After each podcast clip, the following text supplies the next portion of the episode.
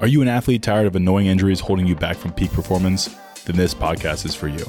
Here we share our expert opinion on hot topics of physical therapy, injury prevention, sports performance, and sometimes other random thoughts. I'm your host, Dr. Els. Welcome to the Charlotte Athlete Podcast. All right, we are live here. Uh, what's up, guys? Uh, this is Dr. Els, and we have Dr. Mike. Uh, both of us are PTs here at the Charlotte Athlete, and we are going to kind of get through a lot of stuff today. Uh, we're going to start with introductions because I have realized I have not done any introduction of myself uh, or Dr. Andrew, um, as are the other people that have been on the podcast. So I'll have Dr. Mike start it up, get it get it ripping. Yeah, so uh, just keep it nice and simple. Uh, originally, I'm from Nacogdoches, Texas, small town in, in East Texas. Um, left there and went to junior college playing baseball, so nice JUCO bandit over here uh, at North Central Texas College, uh, just up around Dallas, and then uh, finished out my undergrad down at Houston Baptist, now Houston Houston Christian University. Um, again, playing baseball. Uh, left from there, took a year off, had to clean up some classes, uh, finished some prerequisites to head to PT school. Did that down around Houston too at the University of Texas Medical Branch. Um, and then as of now, I've been about actually coming up on my, my fifth full year of, of PT practice.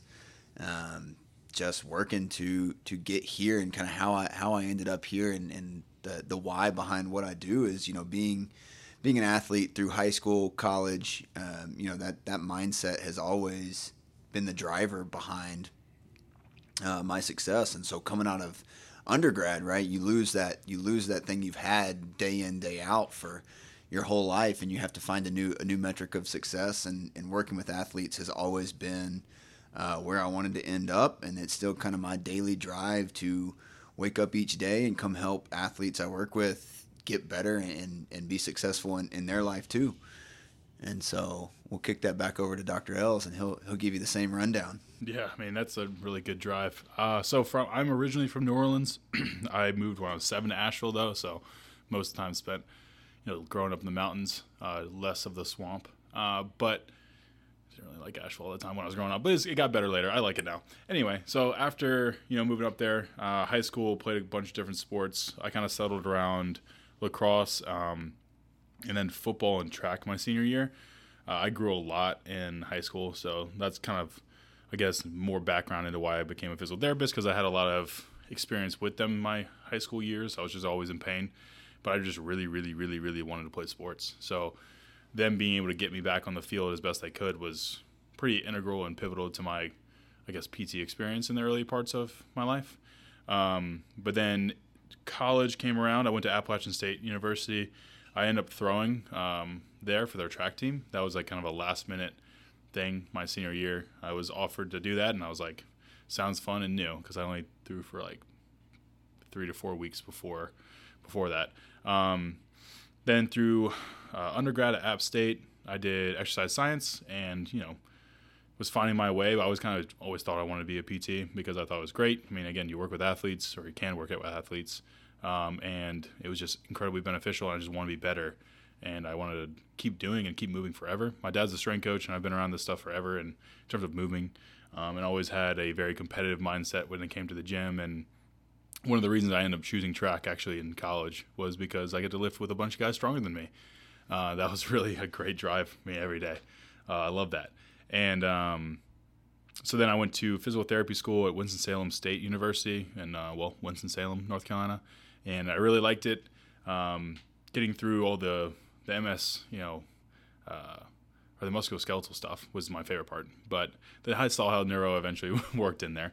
Anyway, but coming out of PT school, I was really, really um, looking forward to getting better and more honed at my craft. So finding, shopping around for different ways to continue to educate myself because we're about to go into, you know, kind of what we did after PT school because that's what kind of makes us a little different here, the Charlotte Athlete.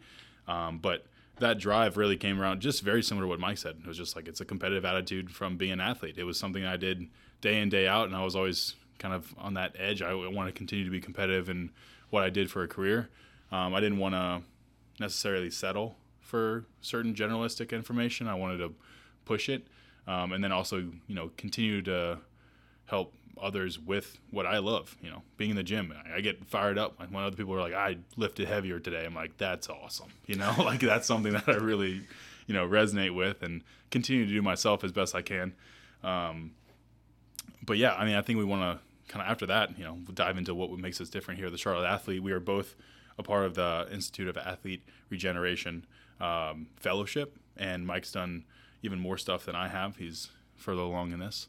Uh, Mike, what other things have you gotten yourself into? Yeah, I mean, it just it, it, it all comes down to, to, to who you want to work with, right? And and a lot of my uh, practice has been geared towards, and it kind of has been by choice, but also just from what I've I've ended up doing is is working with the uh, long term side of rehab, right? So so this is the, the the folks that have the major injuries and end up having surgery, and we're looking at you know we're we're basically starting at point A day one after surgery and we're looking at 9 12 15 months down the road and, and like this is where we need to get over the course of this very very extensive uh, period of time um, and then uh, also working you know with our more of our acute injuries and and like we're talking hamstring strains where we're mid-season we need to uh, knock pain down. We need to get back to you know sprinting jumping all this stuff. So just a, a big mix of of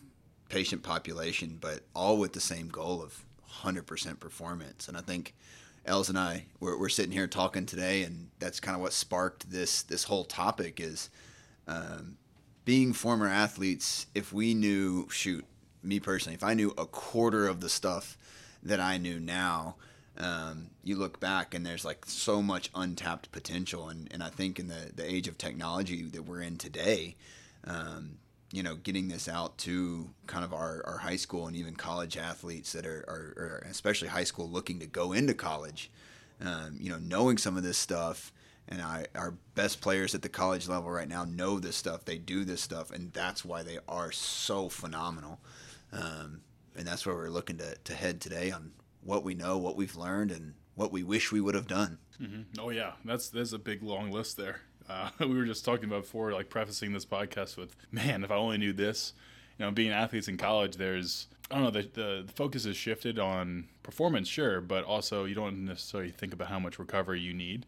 Um, certain things, you know, don't yeah. take care of your body as well because everything feels really good, so you don't know what you're missing.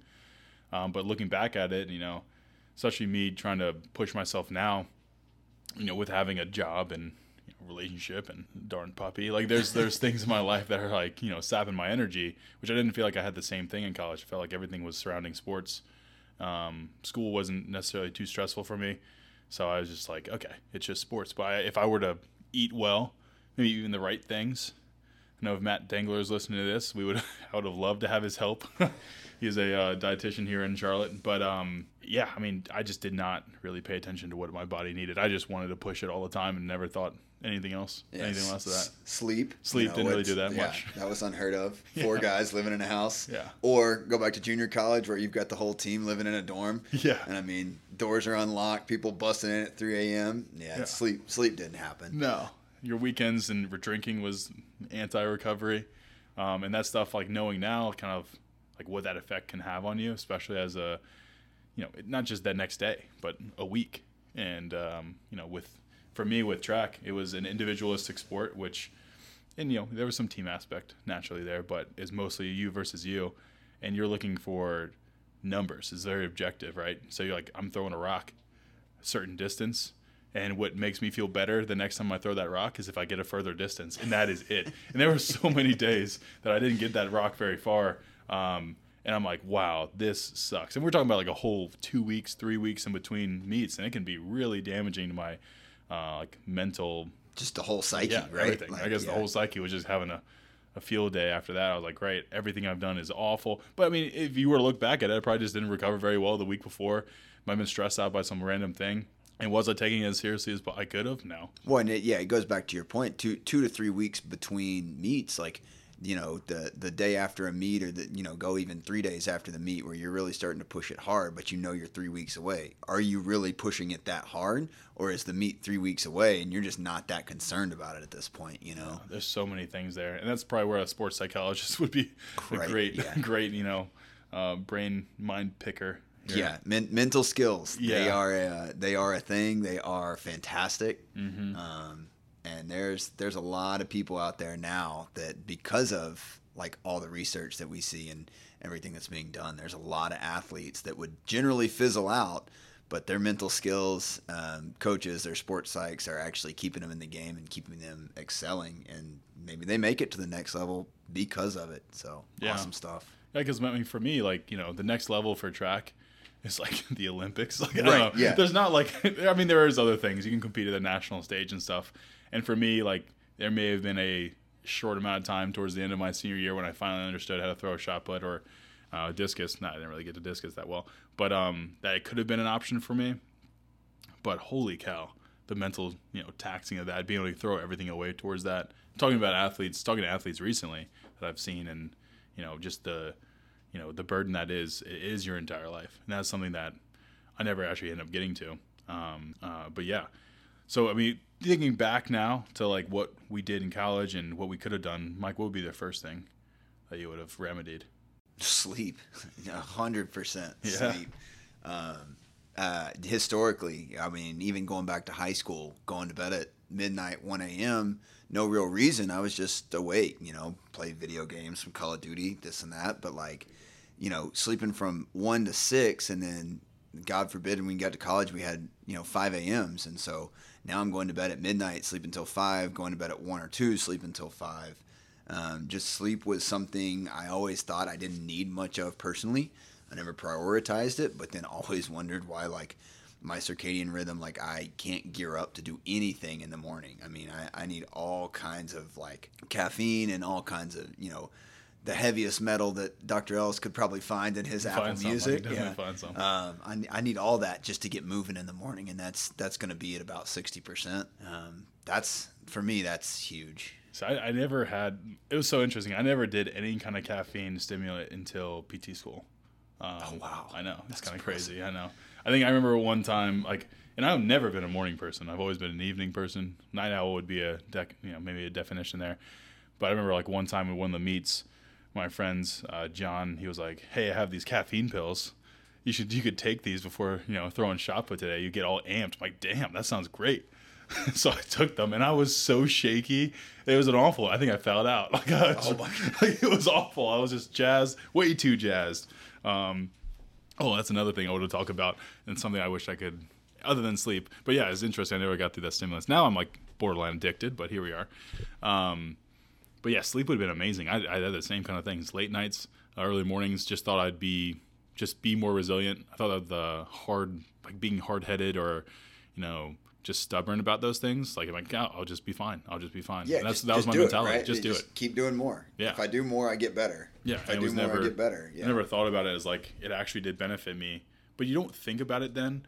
Um, I thought about talking to going back to app recently and giving a little speech about this. Um, Yeah. I don't know if it'll fall on deaf ears or they're like, oh yeah, maybe I will sleep a little bit more. I mean, as long as it goes across to one person. Yeah, you know, yeah, It's, it's that worth one. it. Yeah, um, but yeah, sleep would be amazing. Also, the other thing, honestly, that I've been thinking about a lot recently too now is that amped feeling. Now I know with baseball is a little different, but um, especially with individual sports, uh, especially strength sports, like being amped during your workouts, getting super jazzed up for like a high rep or high one like one throw or something like that, not very beneficial. Oh, same for us. Yeah. Yeah, I would imagine because I mean the swing obviously is quick, but like certain things like getting super super jazzed, you actually like fry out your central nervous system. Yeah. And I did not think about that at all either. Well, and, and you know, you go go to baseball. You know, it, it's yeah, it's a long game. Uh, as a hitter, you know, maybe four, maybe five at bats, but couple of them can be. It, can be a zero-zero game in the first inning, and you've got a runner on third with one out, and so technically, it is a high leverage situation to, to, to try to get that run in, and and if you're amped up, I mean, it, it's it is one v one. It's you versus the pitcher, and so if you're too amped up, what you see all the time, and you can actually see it in body language. Um, actually, a really good example was was the, the other night in the College World Series, um, top of the eleventh, right, game one, best of three game, and pitcher cool, calm, collected, younger hitter. You can see, I mean, you can see it in his eyes how amped up he is. He's almost every shit out of it. time it's going to strike out, right? like he's too amped up, and so same concept. Like You- being present. yeah, and that's and that's again that's where that mental skills comes in, and, and they obviously do a lot more than that. But learning to control that. And right, if you've got external stimulants in there, there's no way you're controlling that. You've Mm-mm. just forced it. Yeah. You actually have made that happen. Yeah, you to be try to be calmer, which was impossible for me on my caffeine pills that day. Yeah, well, yeah, I won't. I won't go into uh, how many Red Bulls we shotgunned yeah. before games at times either. So probably the worst way of ingestion. Yeah. Right. I remember specifically too. It was the ETSU meet, and I remember being like, "I'm gonna freaking throw this shot put into the ceiling," and then you know, flew, flew out the circle all three times. Uh, but yeah, I think those are things. Just like having the mentality is like, look, you know, if you need it there, your body will obviously be able to produce that that top end. You can go through that into that red zone, and it's probably very beneficial when you need it, but not just exist in there. Um, have the potential, but not need to be at that that top all those RPMs. You know. Well, that's you know that you think that that's probably where some of the, the best athletes thrive, right? Like go go, go to Michael Jordan. I mean, he thrived on competition, whether it was on the court, golf course, whatever it, any sort of competition, he didn't need any external stimulants. Just the the act of competition alone got him to that point, and that's and I think that's probably the probably one of the biggest reasons why he's so successful. Yeah, and and our better athletes, same thing. Yeah, and just and also just being a crazy person, which we always talk yeah. about later too. Right. Yeah. I think the other big one uh, too was eating for me. Um, like for me, I coming out of high school because I'm six six. Um, coming out of high school, I grew a foot in college or high school. Sorry, not foot in college. I've been nuts. Foot in high school. I came into high school at 104, 103. Um, I was going to go into ninth grade. I ended up reclassing because they didn't know if I was like a, a full grown boy or not. Um, 104 pounds. 104 pounds. Yeah. Wow. Not kilos. I thought you were going no, kilos on me there. No, no, no, no, no. It took me a long time to pass that. Uh, but no, I, I came into. I was going into ninth grade at five seven or five. Yeah, about five seven, 104, and then um, I reclassed at my high school, which just means I started over a grade. I did eighth grade again, took ninth grade classes. I had to explain that to a lot of people. They're like, "Oh, you're you're you're, you're done. Like, yeah, I learned that about a year ago that that was even a yeah, thing. Yeah, was it was super popular yeah. where where I went. I went to Christ School, and that was like, I mean, there was tons of athletes that did that. Um, so I gained 110 pounds in high school. So that was a lot. But also like being able to do that while growing a foot was really really difficult. So I was just trying to eat everything in sight. That was my diet. Um, but going to college, I, you know, went from graduating at what would that be? You know, 114 115 pounds or 215 pounds, sorry, to like competing in Division One throwing. These guys are huge. So I was like, all right, I got to do it all over again, even harder. I need, I need to gain another 100 pounds. Uh, I never gained another 100 pounds, but I mean, eating was so stressful to me. I was like, I would plan my days around it. Like that, that was like my number one priority is like eating food because I, I was like, I have to get to like 250 at least. Jeez. I mean, my freshman year, I was 225. I got, I, well, I gained 30 pounds going into my freshman year of college, 30 pounds in the summer, and then I got sick because honestly, I ate too many Cheetos one time, and I think I got like reflux of some sort. But anyway, and then I dropped to like 225, and that's why I was my first year. And I actually only threw um, javelin and uh, high jumped my freshman year, and then I gained, got up to like 250, 260, ended up around 260, 265. But like, I wasn't eating the best things. Like I was just eating everything. And I think honestly, if I went back to it, one, I wouldn't I wouldn't really stress about how quickly I gained the weight, um, and I'd probably break down my macros a little bit better. You know, eating the right amounts of things just to like fuel myself, but also be in a caloric surplus and let weight come on um, instead of sprinting through that process. I think that would have been one of the things I definitely changed, especially once I got up to that weight, like been a little more, you know, dialed in. Yeah, well, I can't relate. I didn't have that problem. I, I didn't have that problem at all. But I, uh, yeah, coming out of high school, I, I football in high school, and I was a lineman, and they put on all kinds of just, I call it dirty weight, right? I was just eating ice cream, peanut butter, protein shakes yeah. over peanut the butter summer. Was a staple. Yeah, and and you know just putting on really unhealthy weight for the amount that I was working. Um, and so got to college and I actually needed to drop weight, and so uh, but but same thing, just just knowledge. I had no dietary yeah. knowledge. We were eating junior college cafeteria food, like, and we're in a, we're in a really small town in North Texas. It doesn't even have like good food options available, and so.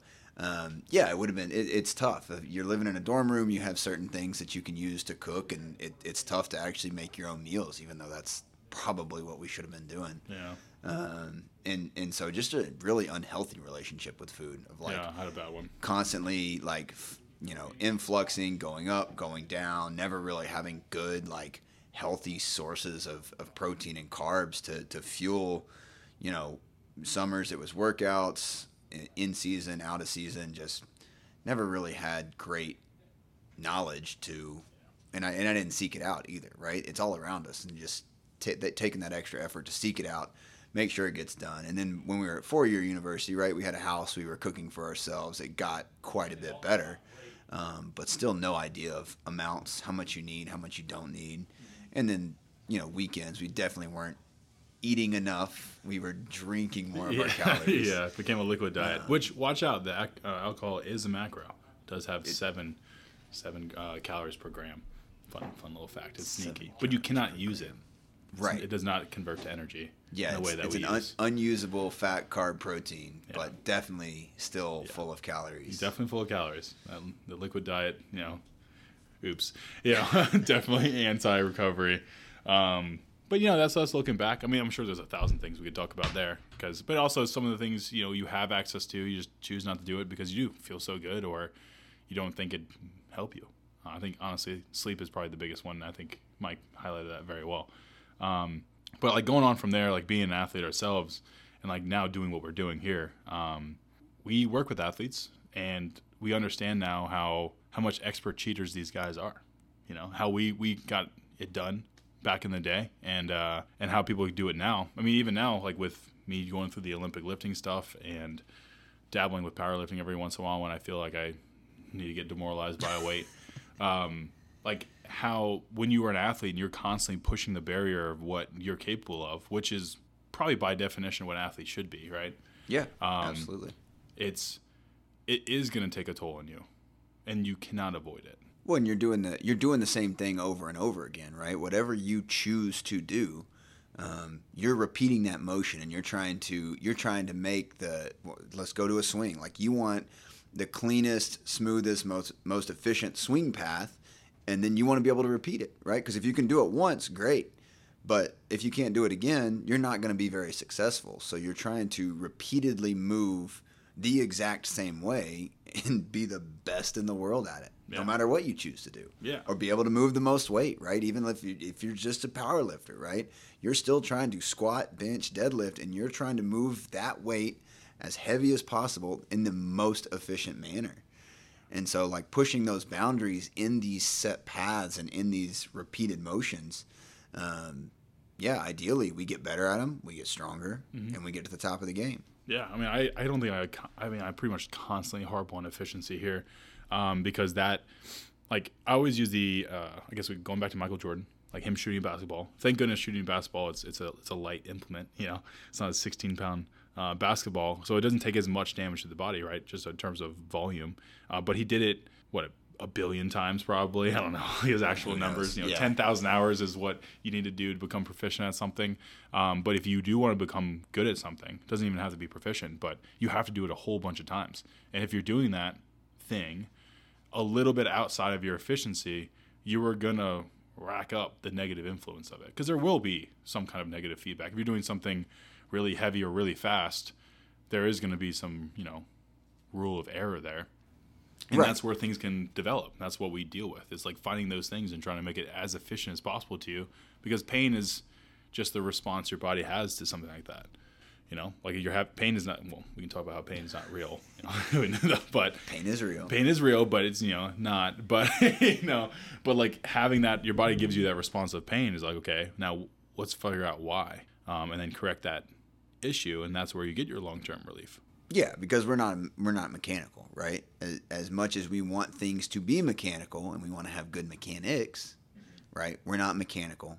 We do have degrees of freedom, and that's kind of where things start to go off the path a little bit, and we keep doing it and keep doing it and keep doing it, and all of a sudden we're getting pain, Yeah. right?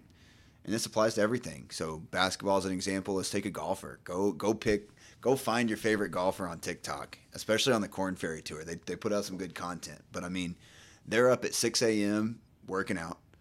Then they hit the range for how many swings. Then they may play thirty six in a day for you know another. If if you go just straight par at seventy two, right? We're at hundred and forty four swings in a day, and we're talking like high leverage swings and full intent.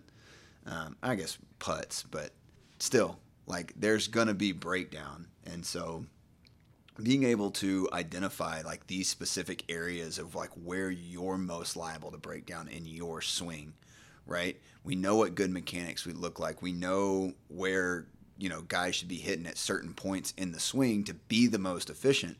But every single person's is going to have some natural, individual, you know, variant, and that's going to kind of predispose them to different pains, different injuries. And these are stuff that, like as PTs, uh, the reason we've gone through fellowship is to identify these areas and essentially attack them before they become a big deal, before they become an issue that, like, okay, all of a sudden now I can't play this weekend because I've got a little back pain, or I can't play this weekend because my hip's pinching and I can't get any power. We want to be able to find these things, start to actually prehab them, right, and, and correct them before they become an issue. Right, exactly. And it's like those are little changes. They're not big things because these athletes, like Mike said, they'll be doing these things day in day out, tons of swings. So you you would probably not think about it, you know, looking back at it, like what you did differently. A lot of people come in here and like, I didn't do anything. I just woke up with it. And yeah. you know, like it's not like it. Oh, I got I stubbed my toe really hard, and then later. my toe started hurting really bad and then it messed up my whole swing. It was like I woke up with it or my shoulder just started to hurt over the last two or three months. There is always a reason for that. Um, we talked about the mechanical stuff. There is going to be a mechanical, you know, fallacy or, or not fallacy, but mechanical issue that starts to build over volume, and it might be small. It might be really small. But that's what it takes, like more of the specialist stuff to see. Um, that's why, you know, we both chose to instead of be a generalist, be a specialist, be able to pull those things out of an athlete, especially when you have a, tons of different body types. Like, because everyone's going to have a little bit of a disadvantage in some things or an advantage in others.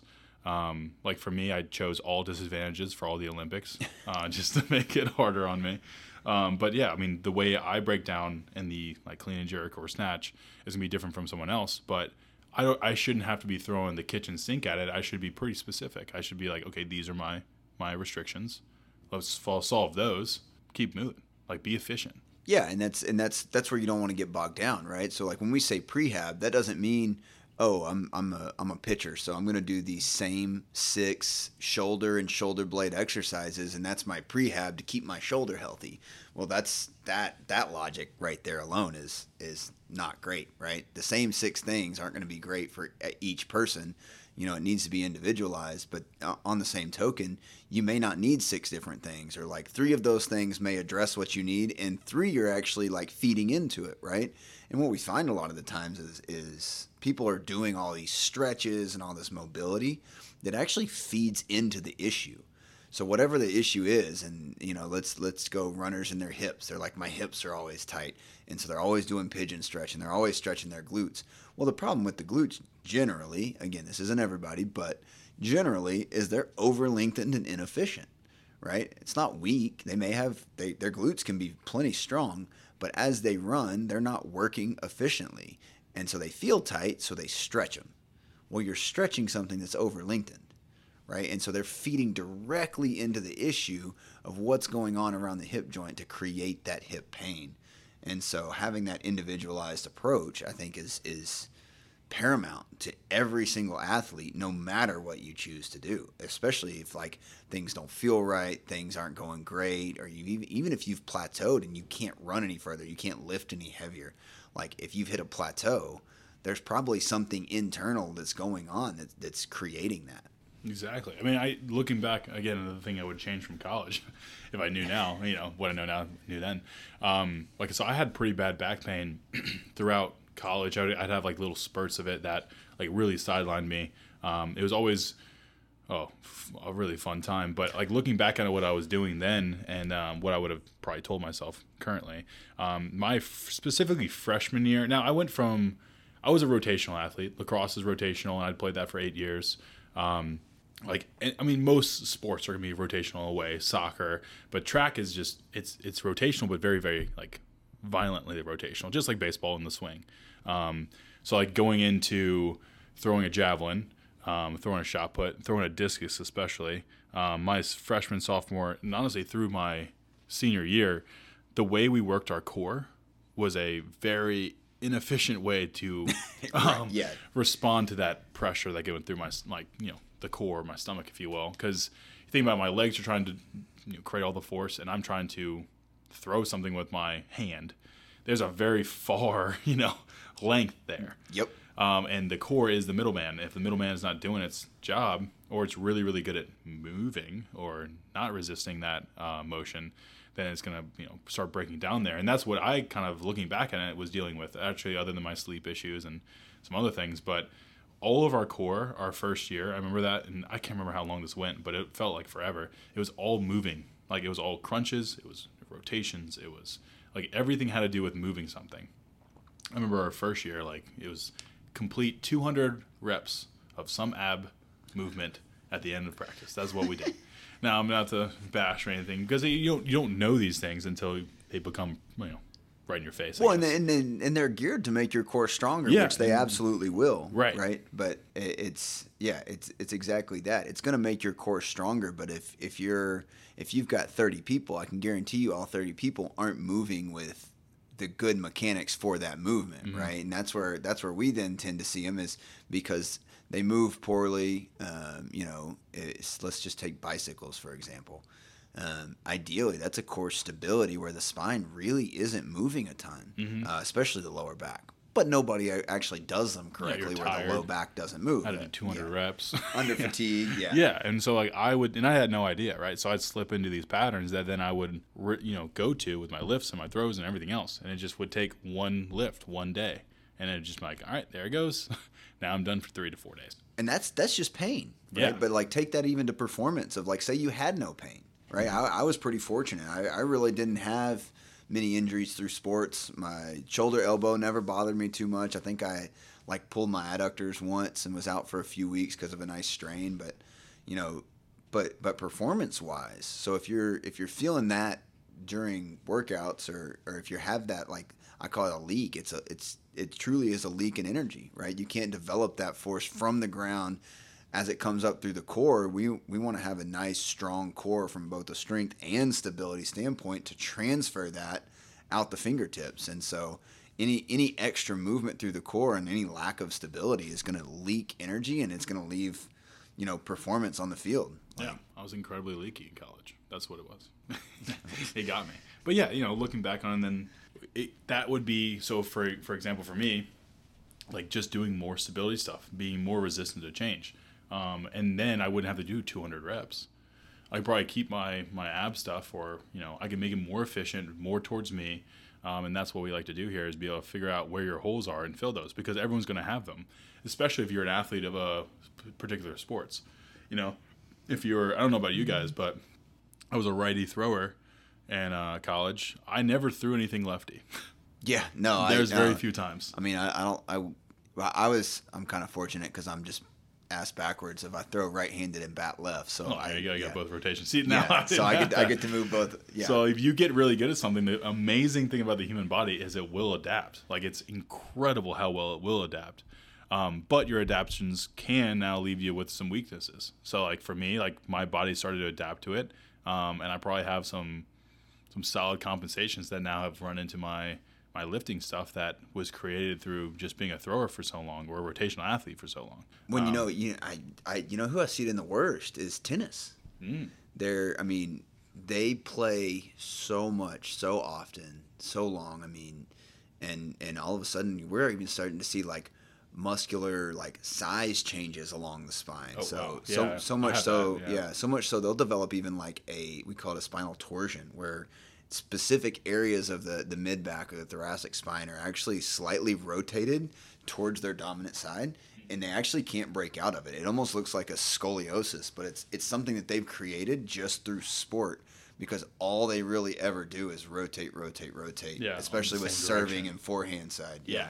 and that, out of everybody, they're generally the worst. But baseball pitchers, you can you can see pretty good, especially younger when they're still developing. You can see pretty good changes in like that symmetry side to side. Yeah, which is cool. And the takeaway from that is like your body will adapt. It's not necessarily a bad thing. Like it's a really good thing. You get better at what you do. Yeah. Um, but you do have you know um, fallout from that, and that can that can lead to stuff, and that's what we like to pick up. Thanks for listening to part one of the interview with Mike and I. Uh, we continued this conversation, talk a little bit about the uh, topic of if you can prevent injury, uh, and continue more into the efficiencies and whatever kind of comes to mind in part two. Uh, stay tuned.